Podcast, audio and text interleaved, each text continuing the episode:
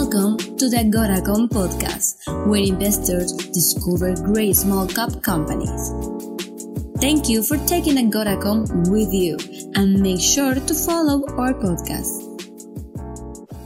Welcome to CEO Interviews, a production of Agoracom in which we take the time to catch up with small cap investors, what's going on at their companies. With us today, we're happy to have him back. Paul Gill, he's the CEO of Pampa Metals, trades in Canada, the stock symbol PM. So great stock symbol to go with the name. Look, guys, if you believe in the future of copper, what it's going to mean for the electric vehicle industry and where the electric vehicle industry is going, then you've got to take a look at Pampa because their objective is to make is to make a major copper discovery in Chile, where they have a portfolio of eight projects, two that are in the joint venture right now, and all located in proven uh, mineral belts. They've also got an experienced management team and a pretty healthy corporate treasury. So why Chile? For those of you know the story, well, it's a tier one destination for copper. It's the world's largest copper producer and exporter. In 2021, they exported over $50 billion. So that tells you everything you know. Supplying 50% of the world's copper, home to seven of the world's top 14 copper mines, uh, which of, of course by inference means it's a really stable mining jurisdiction. And that's really healthy for Pampa as well. Why copper? We just talked about the world needs copper because electric vehicles are going to need it. And the new electrical vehicle needs about 80 kilos of copper versus about 23 in internal combustion engine, traditional internal combustion engines. On top of that, because of that, demand for copper is projected to rise by 5% yearly, but supply is only going to increase by 2.3%. What does that mean? Don't ask me. Don't even ask Paul. Ask Goldman Sachs. Price projects for copper $5.40 per pound in 2022, $6.80 by 2025. Uh, here to talk about the company, what's going on over there, Paul. Welcome back, my friend. Thanks, George. Great introduction. Appreciate that. And yeah, I remember that interview with Goldman Sachs that Jeff Currie did, and he said we're running out of molecules. There was people sending that to me left, right, and center. Um, they were excited and, and interested, and you know, of course, soon as a Goldman makes a call like that, the copper price is correct, and then they'll and now they're bouncing back. But, but they've snapped uh, back strong in the last because everything kind of corrected May. I don't know. yeah, think absolutely. Copper, right? I mean, look, the whole world is in correction mode at this point in time. We don't know where things are going that way, but um, there's two things that our our society depends on uh, more than anything. That's copper and oil. Uh, we need to have those two things to get us um, the society we live in today, the the modern society. Imagine, uh, you know, trying to build a, an infrastructure without copper or oil. Just can't be done. So we have to know the importance of it, and the location that we're in in Chile is the place to get copper and the best place to find copper because there is no uh, no problem in seeing the material changes uh, on the ground uh, you can you, you don't have any green coverage. You don't have any cities in this particular area. It's a perfect location for for mining, and we're happy to be there. Yeah, and I gave the stats, right? Those stats speak for themselves. So let me ask you a question, Paul. There, you know, there's there's George Com Copper and ABC Copper. There are a lot of companies out there saying we're a copper company and we're gonna we're gonna benefit from driving copper sales into the electric vehicle market. So in that, in a, in a lot of ways, there's a lot of Me Too companies out there overall, right?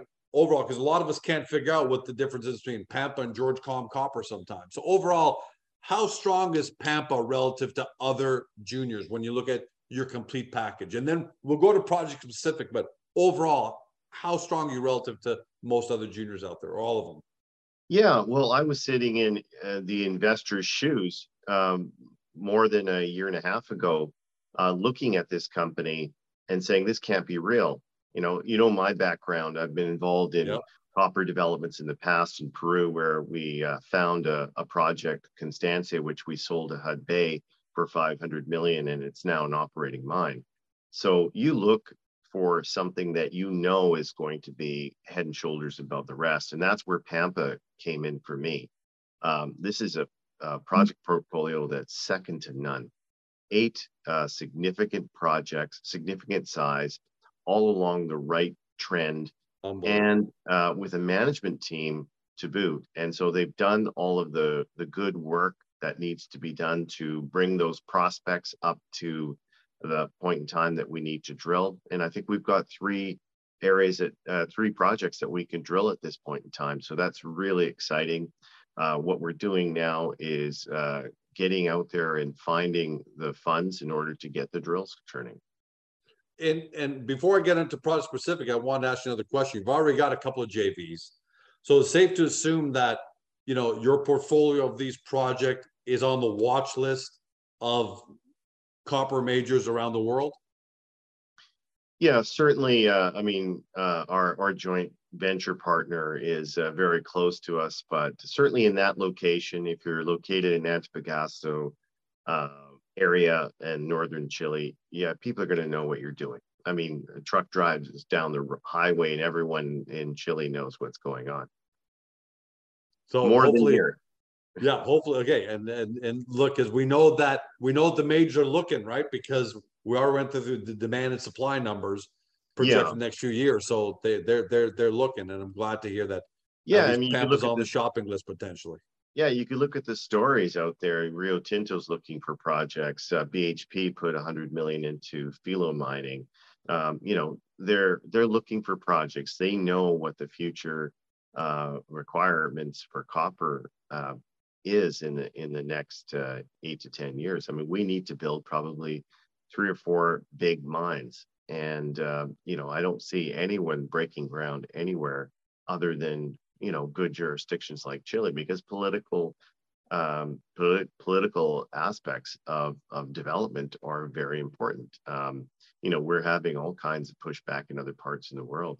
Uh, this is an area where they want to develop copper. It's part of their lifeblood in in Chile. It's built their country into a stable democracy. And uh, I think that they're, uh, despite the, the politics going a little left or a little right or whatever, um, they know where their bread is buttered. And uh, this is where it is uh, in the copper field. We can't talk about all eight of the projects. Let's do a couple. Let's go through a couple if you don't mind. Your Block 4 project has the Buena Vista target on it. And the quote you have from one of your press releases, there is evidence to date Evidence to date is that there is a significant system to investigate by drilling at Buena Vista, together with several other geophysical anomalies located within the property that ha- that appear to have a similar signature. So, without uh, the geology speak in layman's terms, what is it you love about the Buena Vista target at Block Four? Yeah, the Buena Vista target is one particular location in which there is a a small hill or a small mountain, um, however you might call it, that has a surface expression um, of oval shaped, which is lighter colored than the surrounding area. So we know that some activity of some kind has taken place there. In addition to that, it's on top of a magnetic anomaly, which is also on top of an IP anomaly. So all of those things coincide at that particular location. And what does that mean to the layman, Paul? Sorry to interrupt you there, but to the layman, what does that mean to have one on top of the other? Yeah, what, what it means is that uh, there's likely um, something that's come up from underneath and and hit the surface and and caused all this mineral ch- mineralized change uh, in the past. And we've also aged the rocks now, so it's the right age when a lot of these type of deposits were being created. So you just when you when you look for mines, you know, we could drill anywhere on this project, but why drill anywhere when you can zone in on an area that has all the evidence that there is going to be results coming from this area. So that's why all of this data is important to to pinpoint where to drill because you know on an eight kilometer long property you could miss uh, the most significant mineralization now, something you also mentioned previously is that there is a, a mineralized system here. Well, what's happened, uh, not only is there's this one magnetic anomaly, but there is four other ones and that, that are located on this property. And that's what's exciting. So if this one is mineralized, we're likely to see other ones in this area that are mineralized as well. So that's a whole other program and a whole other exploration effort we're just concentrating on this one target on block four, uh, which is called Buena Vista, but the other four are five are unnamed. And what are you going to do at Buena Vista over the next 12 months? You guys have, have do you guys have an idea of what your uh, what your drilling is going to look like? how much, yeah, you know, all that?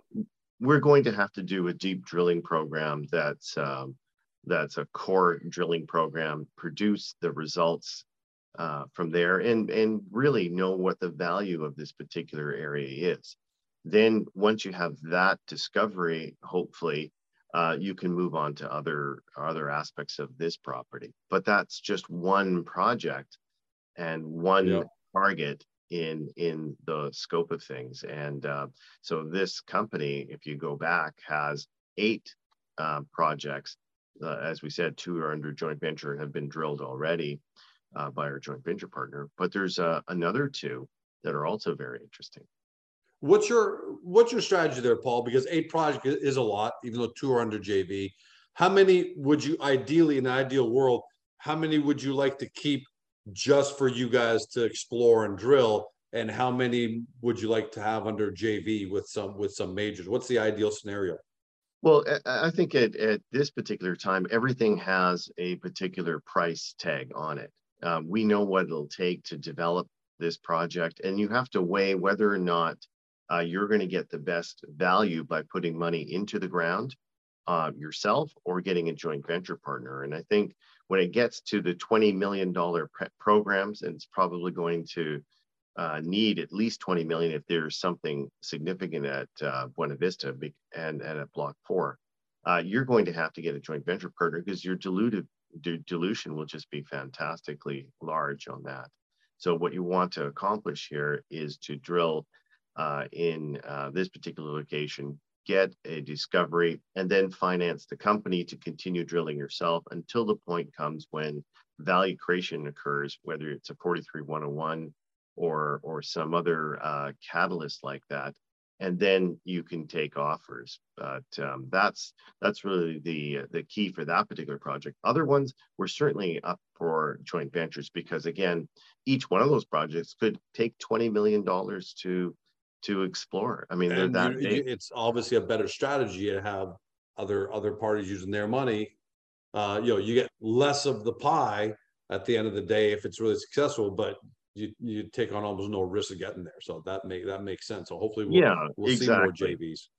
Yeah, exactly, and it, it's all dependent also on our market cap as well. I mean, we're at a eight million, nine million dollar market cap. It's really undervalued at this point in time. So raising uh, 20 million at this point is not is no. not feasible.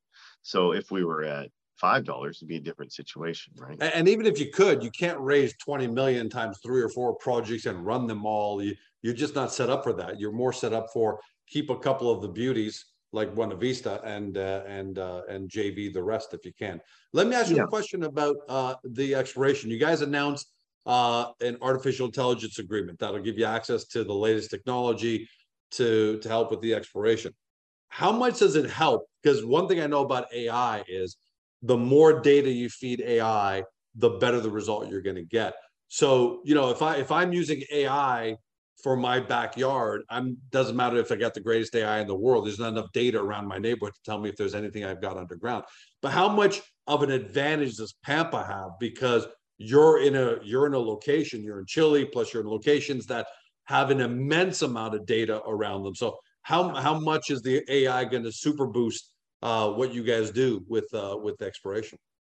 Yeah i think it's going to be tremendously helpful because what you do is you look at examples of projects that are that have been turned into mines such as escondida and then you look for that signature uh, and see if it's similar to what you have there. And certainly um, you know, uh, Block Four fits the bill to to that extent. There's a lot of similarities, so that's exciting news. And and uh, the AI didn't need to tell us that, but what the AI uh, group has done is is examined some of our projects and it added other targets as well. I mean, obviously, we're not going to um, say, "Oh, great, you've discovered our own target that we've already had." No, yeah. they're they're going to look add other targets. And in addition to that, we are looking at their projects. They have eight projects, and we're looking to um, to see if any one of those fit the bill for for a big exploration program. So that's uh, that's something that um, we'll have to we'll have to announce when it comes out. So the AI right now is already spinning off some benefit and giving you new targets, and you expect is are you guys still feeding the AI and still generating more uh, data yeah. and targets out of it? Yeah, and and the, the data changes all the time because what they're using is the database that is um, is in Codelco and uh, in Chile itself. So it's a eight terabyte um, database based on the last what 50 60 years of exploration in that area so it's very immense useful. amount of data right i mean that's going to just give you how yeah, long will it take absolutely. how long will it take to until you've fully fed it do you guys think i think we have regular updates uh, probably uh, quarterly updates uh, from the group and so we expect to see some um, some more uh, information from them uh, within the fall here yeah and I, I'm, I'm glad you asked those questions because AI is seen so rarely in the exploration space that when I see it, I just know right away it makes a company that much better. Uh, the efficiency and the time saved, the money saved is exactly. I don't even know how you calculate it. Yeah, exactly. I mean, if you can save, um, you know, um, 50% on your drill program, that could be, you know, yep. $10 million on a large drill program, right? I mean, it's it's massive, uh, the savings. It just verifies something uh, that you have already and also gives you a target that you that would be an outlier potentially so um, i think that's very very useful last question ai is great but ai doesn't work unless you have an amazing team to feed the ai and analyze and do all that let's talk a little bit about your team because you have a pretty who's who team over there uh, they, this isn't this is in Georgia. A couple of guys, a couple of Greek guys got together and said, "Hey, let's see if we go find some copper in Chile." You've got quite the team. Let's talk a little bit about that because that's just as important as anything else here. Yeah, we've got our Greek guy on the team as well. Um, you do have uh, a Greek guy, yeah. So that's is a is a great guy, and he's uh, uh, a geophysicist as well, and incredibly well spoken and articulate, and able to uh, you know, really read into some of the the information that uh, is being produced on the ground.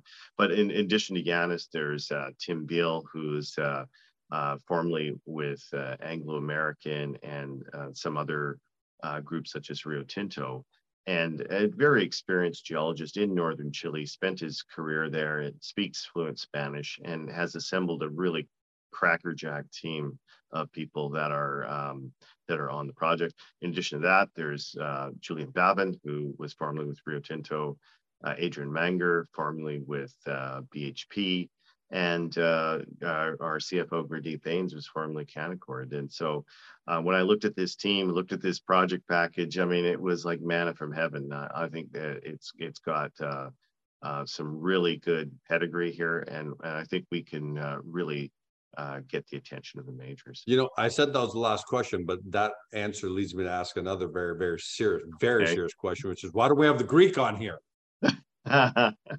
next one it should be idea. you, me, and Yanis talking about uh, talking about the next development. Well, you're gonna have to put aside at least 45 minutes for Yanis. He's uh, he's very uh, very articulate and be, being able to give you uh, all the information you need on uh, on the geophysics and the history of Chile. So yeah, absolutely, let's do it. Yeah, all kidding aside, he would be great to have on because uh, he just brings that. I mean, he, that next level of analysis. He got a proven track record, so it'd be great to have him on. But until then, Paul, it's the middle of August, and most of us are taking time to just relax, take it easy. You're, you know, full blast, pedal to the metal. So thanks for joining us today, and I can't wait to see what's going to develop in uh, in September and October. Yeah, stay tuned. Thanks, George. For everybody at home, you've been watching or you've been listening to my podcast on Spotify, Google, Apple, your favorite podcast platform. To Paul Gill, he's the CEO of Pampa Metals, trades in Canada out of the stock symbol PM. Again, great symbol. For those new to the story, want to do your due diligence. Look, we know geology isn't the easiest thing in the world, but the company's profile page on the Agoracom has it neatly laid out to you in layman's terms, so you get a really good understanding of what Pampa is doing in Chile. And guys, it's doing unbelievable things. So go there, do your do your first level of due diligence and research. Then when you're comfortable with that, then go over to the Pampa website, do your deep dive. Because if you believe in the future of copper, hey, Goldman Sachs already given you five dollars and forty cent price target for later this year, six dollars and eighty cent price target for twenty for twenty twenty five. Eight projects uh, taking place in Chile, two JVs, maybe more to come. You've got to do your due diligence. Hopefully, today you discovered your next amazing small cap resource company. Thanks for joining us. Have a great day. See you next time. Hey guys, this podcast is over. But don't forget to help your company by liking it or even leaving a comment. And then, don't forget to help yourself by following us on Spotify, Google, Apple, or on your favorite podcast platform so you will never miss another one great Agora Small Cap podcast.